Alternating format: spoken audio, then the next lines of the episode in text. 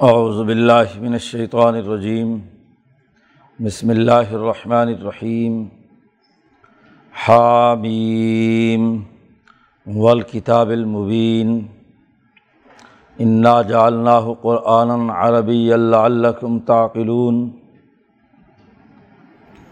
وإنه فی ام الکتاب لدینا لعلی حکیم۔ اف نظرب عنکم الذکر صفحا ان کن تم قوم مصرفین و کم نبی فی الاولین وما یأتیہم من نبی الا کانوا به یستہزئون فأهلكنا اشد منهم بطشا ومضى مثل الاولین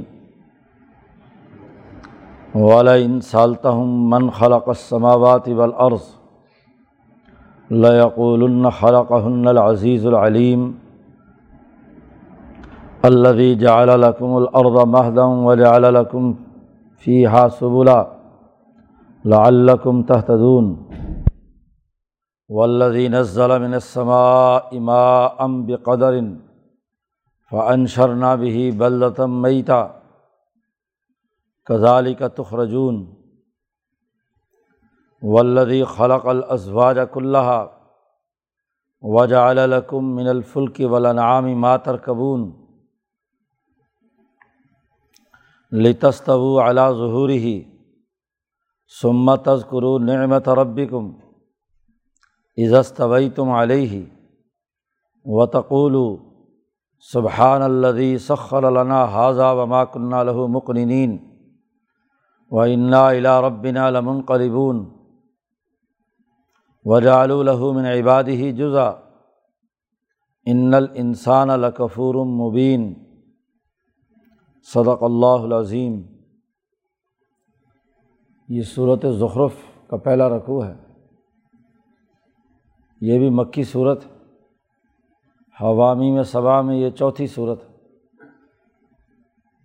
حامیم کی حقیقت شروع میں بیان کی تھی کہ اللہ کی طرف سے نازل ہونے والا وہ اجمالی نور ہے، جس نے دنیا میں آ کر یہاں کے مادی نظام ہے، حیات توڑ پھوڑ کر ختم کر دیے۔ کامیان لہو و فاق کن نظام تمام غلط افکار و خیالات کا قلع کما کر دیا اور تمام باطل نظاموں کو توڑ کر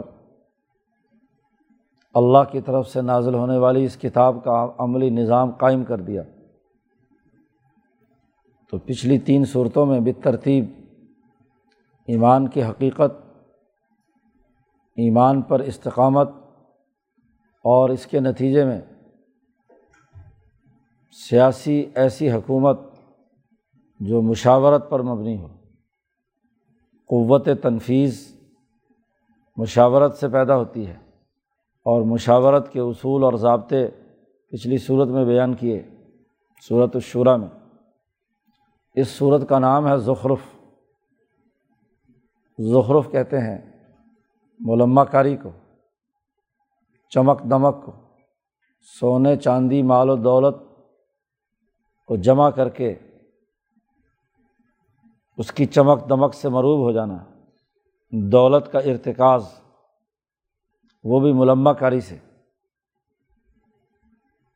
یہ ظخرف مولانا سندھی رحمۃ اللہ علیہ فرماتے ہیں کہ اس صورت کا یہ عنوان قائم کر کے معاشی حوالے سے بنیادی ضابطہ بیان کیا گیا ہے کہ دین اسلام کی جو حکومت قائم ہوگی، اس کا مقصد دنیا کی چمک دمک، دنیا کے مال و دولت اور سرمایہ کو اکٹھا کرنا نہیں ہے۔ صورت الظخرف نفی ظخرف ہے۔ کہ ظخرف کی نفی کی گئی ہے کیونکہ یہ لفظ آگے استعمال میں آیا ہے۔ معاشی اصول واضح کیے گئے ہیں۔ دنیا کی بے حقیقتی اور دنیا میں چیزوں کے صحیح استعمال پر زور دیا گیا ہے۔ اسی لیے اس صورت مبارکہ کا آغاز حامیم حروف مقطعات کے بعد اللہ نے قسم اٹھائی ہے۔ ول کتاب المبین و قسمیہ ہے۔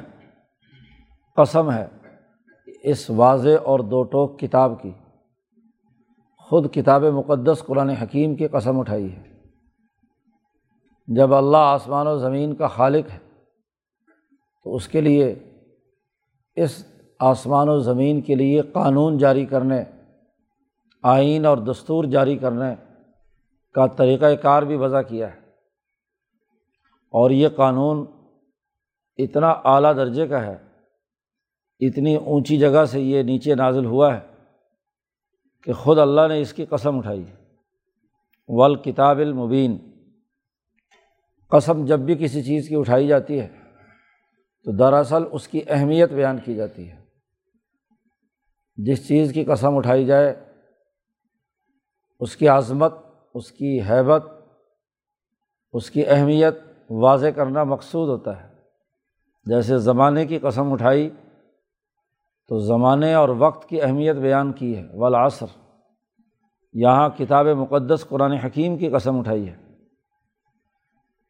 مال و دولت اور سرمایہ پرستی روکنے کے لیے یہ جو مقدس قانون نازل ہوا ہے، اس کی قسم قسم ہے کتاب کی۔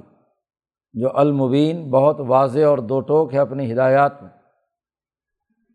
انا جالنا قرآن عربی ہم نے عربی زبان میں یہ قرآن نازل کیا ہے۔ قرآن ہے، جس کی تلاوت کی جاتی ہے قرأت کی جاتی ہے۔ لوگ پڑھتے ہیں۔ کثرت سے پڑھی جانے والی چیز ہے۔ یہ عربی زبان میں ہم نے اسے بنایا ہے۔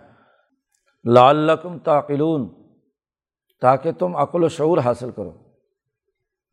تمہیں بات سمجھ میں آ جائے۔ کسی اور زبان میں اسے نازل کیا جاتا تو عرب لوگ جو اولین مخاطب تھے، نبی اکرم صلی اللہ علیہ وسلم جن عربوں میں آئے تھے، ان کو تو بات سمجھ میں نہ آتی۔ تو تمہاری زبان میں ہم نے یہ قرآن نازل کیا ہے تاکہ تم اسے سمجھو، عقل سے کام لو۔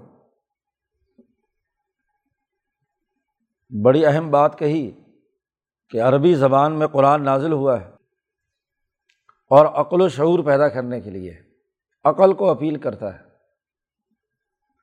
تمہاری سوچوں اور افکار کو متاثر کرتا ہے۔ سرمایہ پرستی کا مرکز اور منبع بھی عقل کے وہ مکر و فریب ہوتے ہیں جس کے ذریعے سے انسان دولت جمع کرتا ہے۔ دولت کا لالچی ہوتا ہے، اس کے پیچھے بھاگا ضرورت اس کے جسم کو تو صرف اتنی ہے کہ دو وقت کی اسے روٹی مل جائے، دو جوڑے کپڑے مل جائیں، ایک گرمی سردی سے بچاؤ کا مکان کو جگہ مل جائے۔ بس جسم کی ضرورت تو اتنی ہی ہے۔ بیک وقت جسم دس پندرہ سوٹ نہیں پہن سکتا، نہ ہی دس پندرہ بیس روٹیاں کھا سکتا، نہ ہی دس پندرہ مکانوں میں بیک وقت جسم آرام فرما ہو سکتا۔ یہ جتنی بھی خرابیاں ہیں وہ دماغ کی ہیں، سوچ کی ہیں۔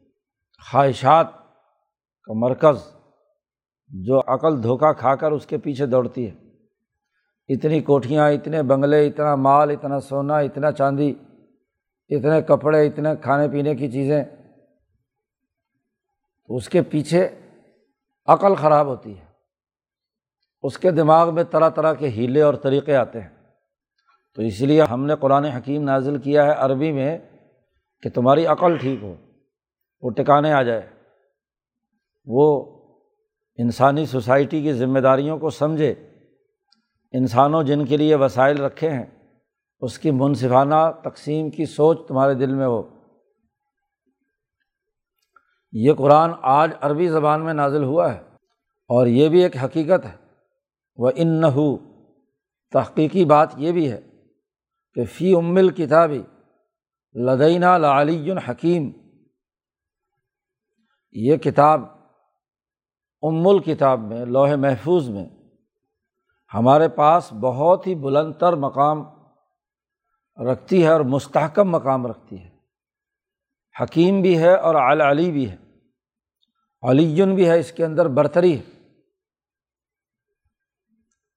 حضرت سندھی رحمۃ اللہ علیہ نے یہاں امام شاہ ولی اللہ دہلوی کی فلاسفی کے تناظر میں یہ بات بیان فرمائی ہے کہ یہ اللہ کا کلام ہے اور اللہ کا کلام جب لوہے محفوظ کی طرف متوجہ ہو کر اللہ نے اپنا ارادہ اور اپنا کلام کیا ہے، تو وہ آواز اور لفظوں کی ساخت سے آزاد تھا۔ وہ مجرد عن الفاظ ہے، یہ الفاظ تو اس دنیا کی ضرورت ہے۔ وہ تو ان رموز و اشارات پر مبنی تھا، جو ایک روحانی کیفیت رکھے ہوئے تھے۔ انسان اس دنیا میں رہتے ہوئے اس بات کو کسی طور پر سمجھ نہیں سکتا۔ پیچھے روحن کا تذکرہ آیا تھا وہ کزالی کا وحینہ علی کا روح من امرینا ہم نے آپ کی طرف روح کی وہی کی ہے۔ من امرینا جو ہم نے حکم جاری کیا تھا۔ تو اس کی ایک ایسی روحانی کیفیت ہے کہ لفظ کے جامع کی اسے ضرورت نہیں ہے۔ وہ مجرد عن الفاظ ہے۔ کیونکہ الفاظ بہرحال کسی بھی معنی کو بیان کرنے میں محدودیت کی حیثیت رکھتے ہیں۔ آپ کے دماغ میں بھی کوئی فکر اور سوچ ہو، اسے جب آپ لفظوں کا جامع پہناتے ہیں تو لفظ آپ کے ذہن کی، آپ کے دماغ میں کل بلانے والے خیالات کی پوری پوری ترجمانی نہیں کر پاتے۔ تو جب اگر آپ کا یہ حال ہے، تو ذات باری تعالیٰ نے جو روح کی شکل میں اپنا امر جاری کیا، تو وہ لفظوں سے مجرد تھا بالکل، خالی تھا۔ جیسے ہمارے دماغ میں بسا اوقات خیالات آتے ہیں جنہیں ہم لفظوں میں بیان نہیں کر سکتے۔ تو ہماری تو خیر کوئی حیثیت نہیں ہے۔ لئی سا کبھی سے ہی شعین ذات باری تعالیٰ کی یہ روح کا لوہے محفوظ کی طرف متوجہ ہونا یہ تو العلی بھی ہے اور حکیم بھی ہے۔ بہت ہی برتر، بہت ہی مستحکم اور مضبوط کوئی اس کے اندر دخل اندازی نہیں ہو سکتی۔ تو لوہے محفوظ میں یہ موجود تھا، بغیر لفظی جامع کے۔ پھر اس کے بعد یہ جو اللہ کا کلام ہے، ایک زمانے میں عبرانی شکل اختیار کر کے اللہ کا یہ کلام صحف ابراہیم کی صورت میں ابراہیم پر نازل ہوا۔ اگلا زمانہ آیا تو اگلی زبان میں موسا علیہ السلام پر تورات کی صورت میں نازل ہوا۔ عیسیٰ علیہ السلام کے زمانے میں انجیل کی صورت میں نازل ہوا۔ جیسا نبی، جیسے لوگ، جیسے وہ جن لفظوں سے وہ بات سمجھ سکیں، جن نقوش سے وہ معلومات حاصل کر سکیں، اس کے مطابق نبی پر نازل ہوا۔ دنیا بھر کی اقوام میں لوہ محفوظ کی وہ ام الکتاب کی ہدایات ہر ہر نبی کے ذریعے سے آئیں۔ اس لیے آگے نبی کا ذکر کیا ہے، کم ارسلام نبی فی پہلے لوگوں میں کتنے ہی انبیاء ہم نے بھیجے۔ ہیں تو ہر ایک سے ان کی زبان میں ہم نے گفتگو کی ہے، انہیں بات سمجھائی ہے۔ کیونکہ بات سمجھانا مقصود ہے۔ طالب علموں کو علمی کانسیپٹ ان کے کلیئر کرنے ہیں۔ ان کی اپنی زبان میں ہوں تو بہت آسانی سے منتقل ہوں گے۔ وہ کسی اور زبان میں ہوں تو کیا سمجھ میں آئے گی؟ تو پہلے کہا قرآن عربی اسی کو کہا ہے کہ قرآن حکیم کا نزول آسمان دنیا پر ہوا، عربی کی شکل میں۔ لوہے محفوظ میں بالائی آسمان پر تو یہ لفظوں سے مجرد تھا۔ وہ تو ایک جامع معنی اور روح کی شکل میں تھا۔ قرآن کی روحانی شکل تھی۔ اور پھر اس نے ایک متعین شکل اختیار کی۔ اس اجمالی نور نے آسمان دنیا پر عربی زبان اور اس کا اصل، یہ جو عربی زبان میں اس دور میں نازل ہوا، وہ بھی ہم نے اس کی ماسٹر کاپی بھی محفوظ رکھی ہے ام الکتاب میں۔ آفا نظریب و انکم ذکر صفحن ان کن تم قوم مصرفین کیا اگر تم حد سے تجاوز کرنے والی قوم ہو، کسی حد پر قائم نہیں رہنا چاہتی اصراف تمہارے اندر ہے۔ سرمایہ پرستی میں تعیش پسندی اور حد سے تجاوز کرنے کی تمہیں عادت ہے۔ تو کیا اس وجہ سے نظر و ان کو ذکر صفحن کیا ہم اس ذکر کا صفحہ موڑ کر بند کر دیں اس کا نازل ہونا؟ نہیں۔ اس لیے موڑ دیں۔ صفحے کو صفا اس لیے کہتے ہیں کہ وہ موڑا جاتا ہے، ایک دوسری طرف لے کر جاتے ہیں آپ، پھر اگلا صفحہ۔ اعراض کرنا۔ جی۔ فص فحص صف الجمیل پیچھے گزرا ہے۔ قرآن حکیم نے۔ وہاں بھی صفحہ سے مراد اعراض کر دینا۔ حکمت عملی سے ہاں جی منہ موڑ لینا۔ تو کیا تمہارے اس تکبر اور غرور، تمہاری سرمایہ پرستی کی وجہ سے ہم اس ذکر کو ہاں جی اس کا موڑ کر کسی دوسرے رخ پر لے جائیں، تمہارے پر نازل نہ کریں۔ نہیں، نازل ہوگا اور ضرور نازل ہوگا۔ جی کیونکہ ام الکتاب میں یہ برتر اور مستحکم علم محفوظ ہے۔ اور وہاں سے قرآن کی شکل میں، عربی زبان کی شکل میں متعین ہو چکا ہے۔ اب یہ نور تو دنیا میں آ کر رہے گا۔ تم چاہے جتنی مرضی مخالفت کرو۔ جتنا زیادہ تعیش پسندی میں مبتلا ہو، تمہاری اس حرکت، تمہارے اس اعراض کی وجہ سے ہم اس کا صفحہ موڑ کر نہیں رکھ سکتے۔ وجہ یہ ہے کہ تم نے کوئی آج نیا تو تکبر اور غرور نہیں کیا، تم سے پہلی قومیں بھی یہ حرکتیں کرتی آئی ہیں۔ وہ کم ارسلنا من نبی فل اولین کتنے ہی رسول ہم نے پہلے لوگوں میں بھیجے۔ اور وما یاتی من نبی اور جب بھی ان کے پاس کوئی نبی بھی آیا، تو اللہ کان بھی استحضون تو اس قوم نے ان کا مذاق اڑایا استحضاء کیا، اسی طرح تکبر اور غرور کیا۔ تو یہ کوئی نئی بات ہے؟ ہم نے اس وقت بھی یہ پیغام جو ام الکتاب میں تھا، وہ نہیں روکا، کیونکہ حکمرانی اللہ کی ہے۔ اور جب حکومت اللہ کی ہے، تو حکومت کا کام ہے کہ اپنے احکامات کا نفاذ کرے۔ طاقت کے بل بوتے پر۔ اگر کوئی نہیں بھی مانتا، تب بھی طاقت کے بل بوتے پر اسے انسانی بھلائی کے لیے نافذ العمل کرے۔ کیونکہ مریض تو کڑوی دوا سے منہ موڑتا ہی ہے۔ تو کیا ڈاکٹر جو ہے اس کو کڑوی دوا نہ دے؟ اس کی بھلائی کے لیے ہے، اس کے فائدے کے لیے ہے۔ اس لیے اللہ تبارک و تعالیٰ اپنے حکمرانی کے ذریعے سے تم چاہے جتنا مرضی منہ موڑو۔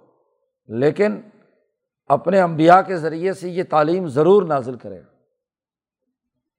اور یا بھی یاد رکھو فلکنا اشد منہم بدشن ہم نے ان سے پہلے بڑے بڑے طاقتور لوگ اور قومیں ہلاک کی ہیں۔ وہ مذہب مسل الاولین اور پہلے لوگوں کی مثالیں گزر چکی ہیں کہ جب اللہ کے احکامات کی خلاف ورزی کی، جس مریض نے یہ کڑوی دوائی کھانے سے انکار کیا اس کو ہم نے تباہ و برباد کر دیا، ہلاک کر دیا۔ وہ تو دوائی نہ کھانے کی وجہ سے خود بخود ہلاک ہو گیا۔ تو یہ نئی بات نہیں ہے۔ ہم یہ نافذ کر کے چھوڑیں گے۔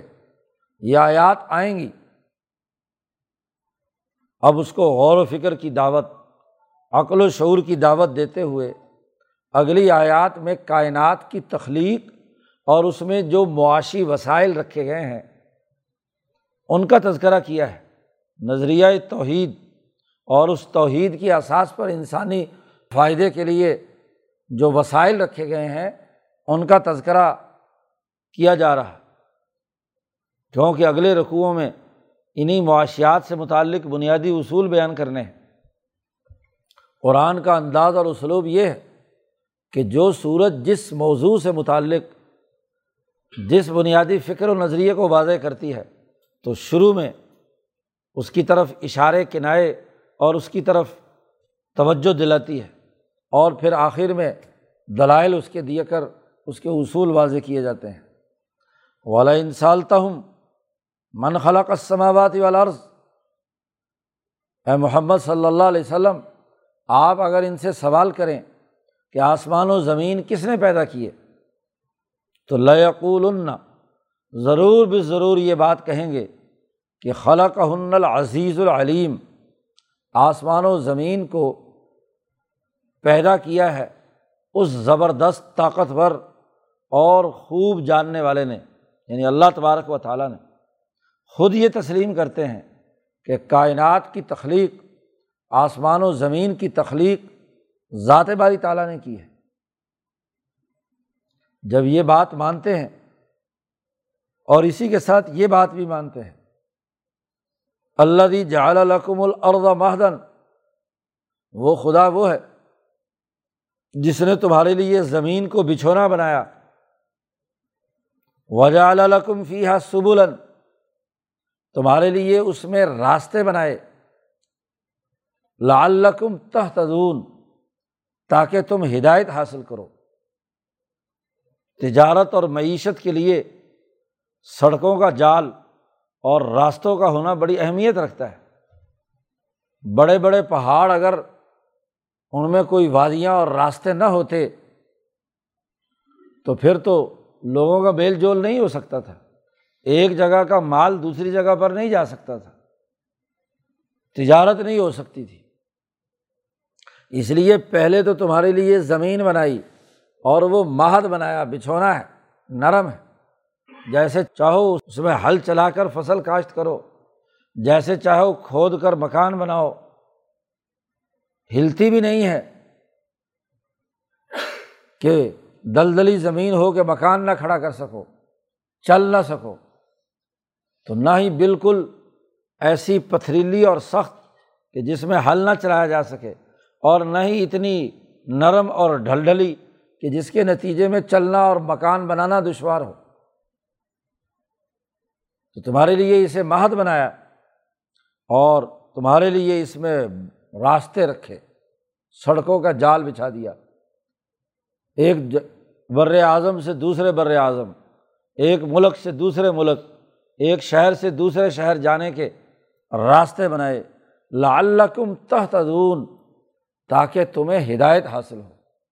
تم عقل و شعور کا استعمال کرو، راستہ دیکھو۔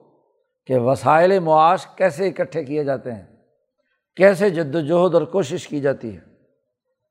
پھر یہی نہیں ولدی نزلہ منسما ما ام بے قدر اللہ وہ ذات ہے جس نے آسمان سے پانی برسایا ایک خاص مقدار میں بے قدر پورے اندازے سے ناپ تول کے ساتھ۔ جتنی زمین کو ضرورت ہوتی ہے، اتنی ہی بارش برستی ہے۔ اگر بارش مسلسل اور پانی چھاجوں می برسنے کی صورت میں آئے تو سارا سیلاب آ کر زمین تباہ و برباد ہو جاتی ہے۔ اور یا پانی کی ضرورت ایک درجے کی ہو اور معمولی سے چند قطرے بارش کے برسیں تو تب بھی ترقی نہیں ہوتی۔ تمام تر معاشی خوشحالی کا دار و مدار پانی پر ہے۔ پانی برستا ہے، پانی نالوں اور ندیوں میں بہتا ہے تو فصل کاشت ہوتی ہے، پیداوار ہوتی ہے، تمہارے رزق کا بندوبست ہوتا ہے، زراعت ہوتی ہے، پھر اس کے بعد تجارت ہوتی ہے، اور پھر انہیں معدنی وسائل میں تم مزید اپنے ہاتھوں کی محنت، صنعت کی محنت سے اس کے اندر نئی نئی افادیت پیدا کرتے ہو۔ تو بنیاد تو پانی ہے۔ کسی ملک پہ بارش برسنا بند ہو جائے تو کات پیدا ہو جائے گا۔ تو آسمان سے پانی برسایا، ایک خاص اندازے میں ناپ تول کر۔ فن شرنا بھی بلدتم میتا اور پھر ہم اس کے ذریعے سے ایک مردہ شہر کو دوبارہ زندہ کر دیتے ہیں۔ ایک کہت زدہ ملک جو مر چکا، اس کو دوبارہ زندہ کر دیتے ہیں۔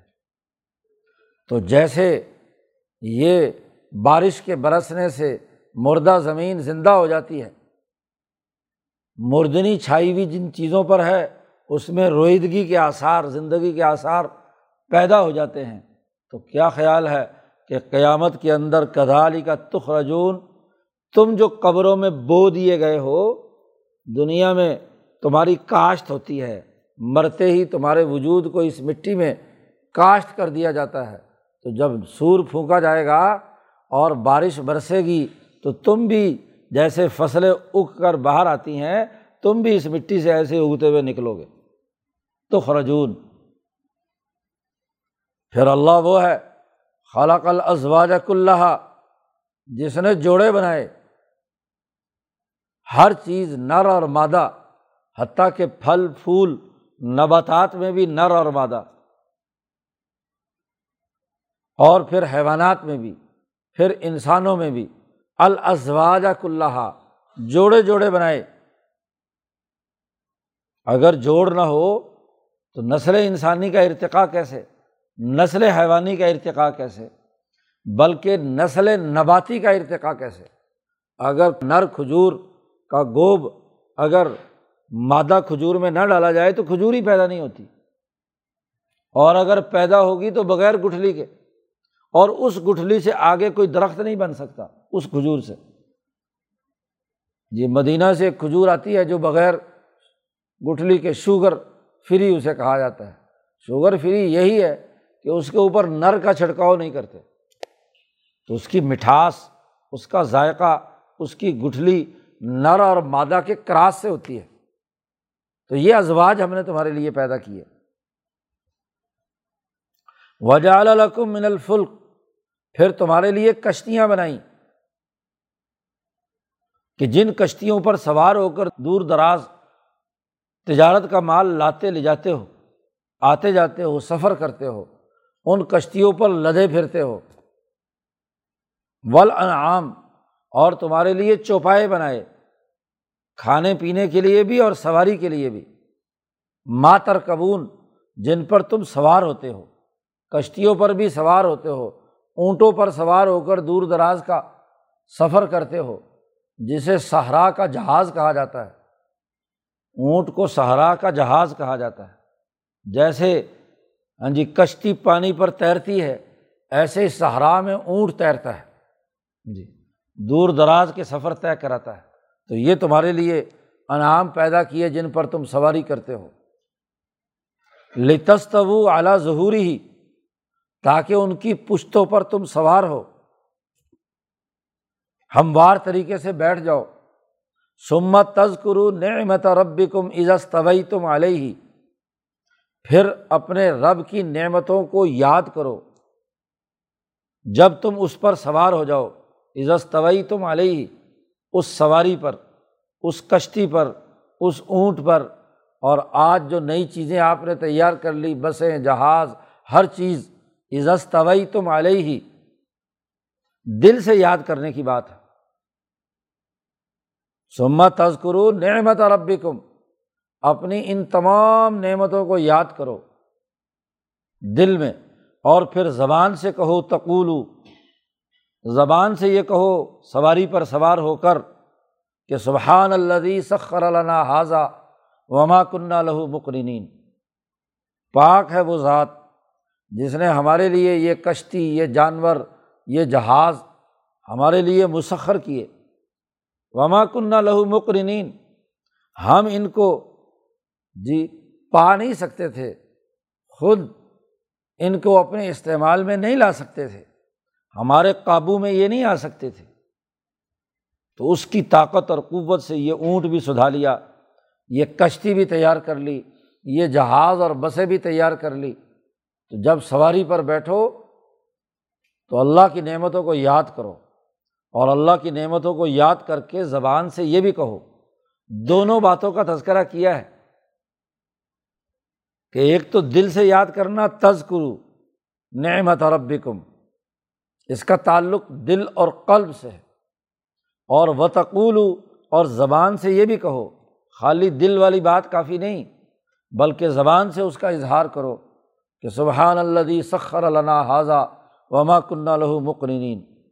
اور یہ بھی ساتھ کہو کہ وہ انا الا ربنا لمن قلبون جیسے یہاں ہم اس کشتی کے ذریعے سے ایک جگہ سے دوسری جگہ بدلتے جا رہے ہیں، انقلاب آتا جا رہا ہے، تبدیل ہوتے جا رہے ہیں۔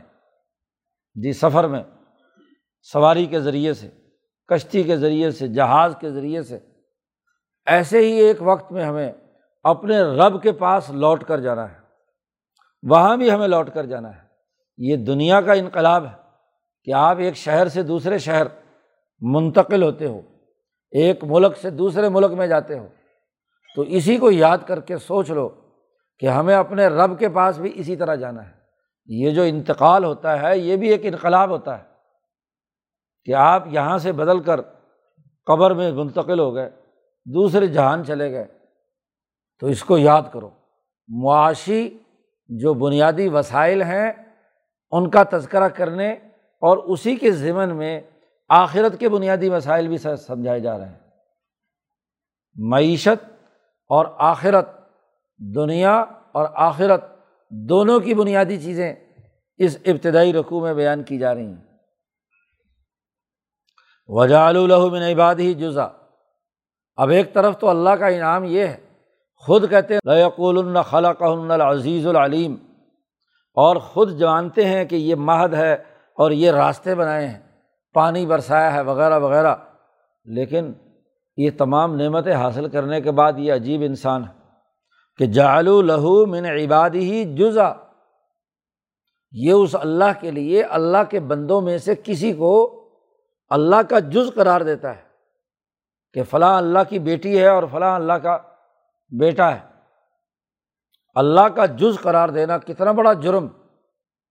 اتنی نعمتیں آنے کے باوجود جن کی تخلیق اللہ نے کی ہے، جن کا نزول اللہ نے کیا ہے، اب ان مخلوقات کو، ان پتھروں کو، ان انسانوں کو اس جانور کو، اس گائے، بیل، بھینس کو اللہ کی اولاد بنایا جائے، اس سے بڑا جرم اور نہ شکری کیا ہوگی؟ تو قرآن نے کہا، ان الانسان الکفور مبین بے شک یہ انسان بڑا ہی نہ شکرا ہے۔ اتنے انعامات دیے، زمین کا بچھونا بنایا، راستے بنائے، تجارت کے طریقے سکھائے، کشتیاں دی، جانور دیے، سواری کے لیے بھی، کھانے کے لیے بھی، تمام انعامات کے لیے۔ لیکن اس کے باوجود یہ انسان بڑا نا شکرہ ہے۔ آخر میں کہتا ہے کہ اللہ نے فلاں کو بیٹا بنا لیا، فلاں کو بیٹا بنا لیا۔ جالو لہو من عباد ہی جزا۔ اللہ کے لیے، اللہ کے بندوں میں سے کسی کو اس کا جز قرار دے دیتے ہیں۔ کبھی کہتے عیسیٰ اللہ کا بیٹا ہے، کبھی کہتے عزیر اللہ کا بیٹا ہے، کبھی لات و منات اور اس کو اللہ کا بیٹا قرار دیتے ہیں۔ یا ہاں جی فرشتوں کو اللہ کی بیٹیاں بناتے ہیں۔ ان نل انسان الکفور مبین۔ بے شک یہ انسان بڑا نا شکرہ ہے اور اس کی نا شکری اور اس کی اس خرابی کا مزید تحریل و تجزیہ اگلے رقوع میں کیا ہے۔ اللہ تعالیٰ قرآن حکیم کو سمجھنے اور اس پر عمل کرنے کی توفیق عطا فرمائے۔ اللہ۔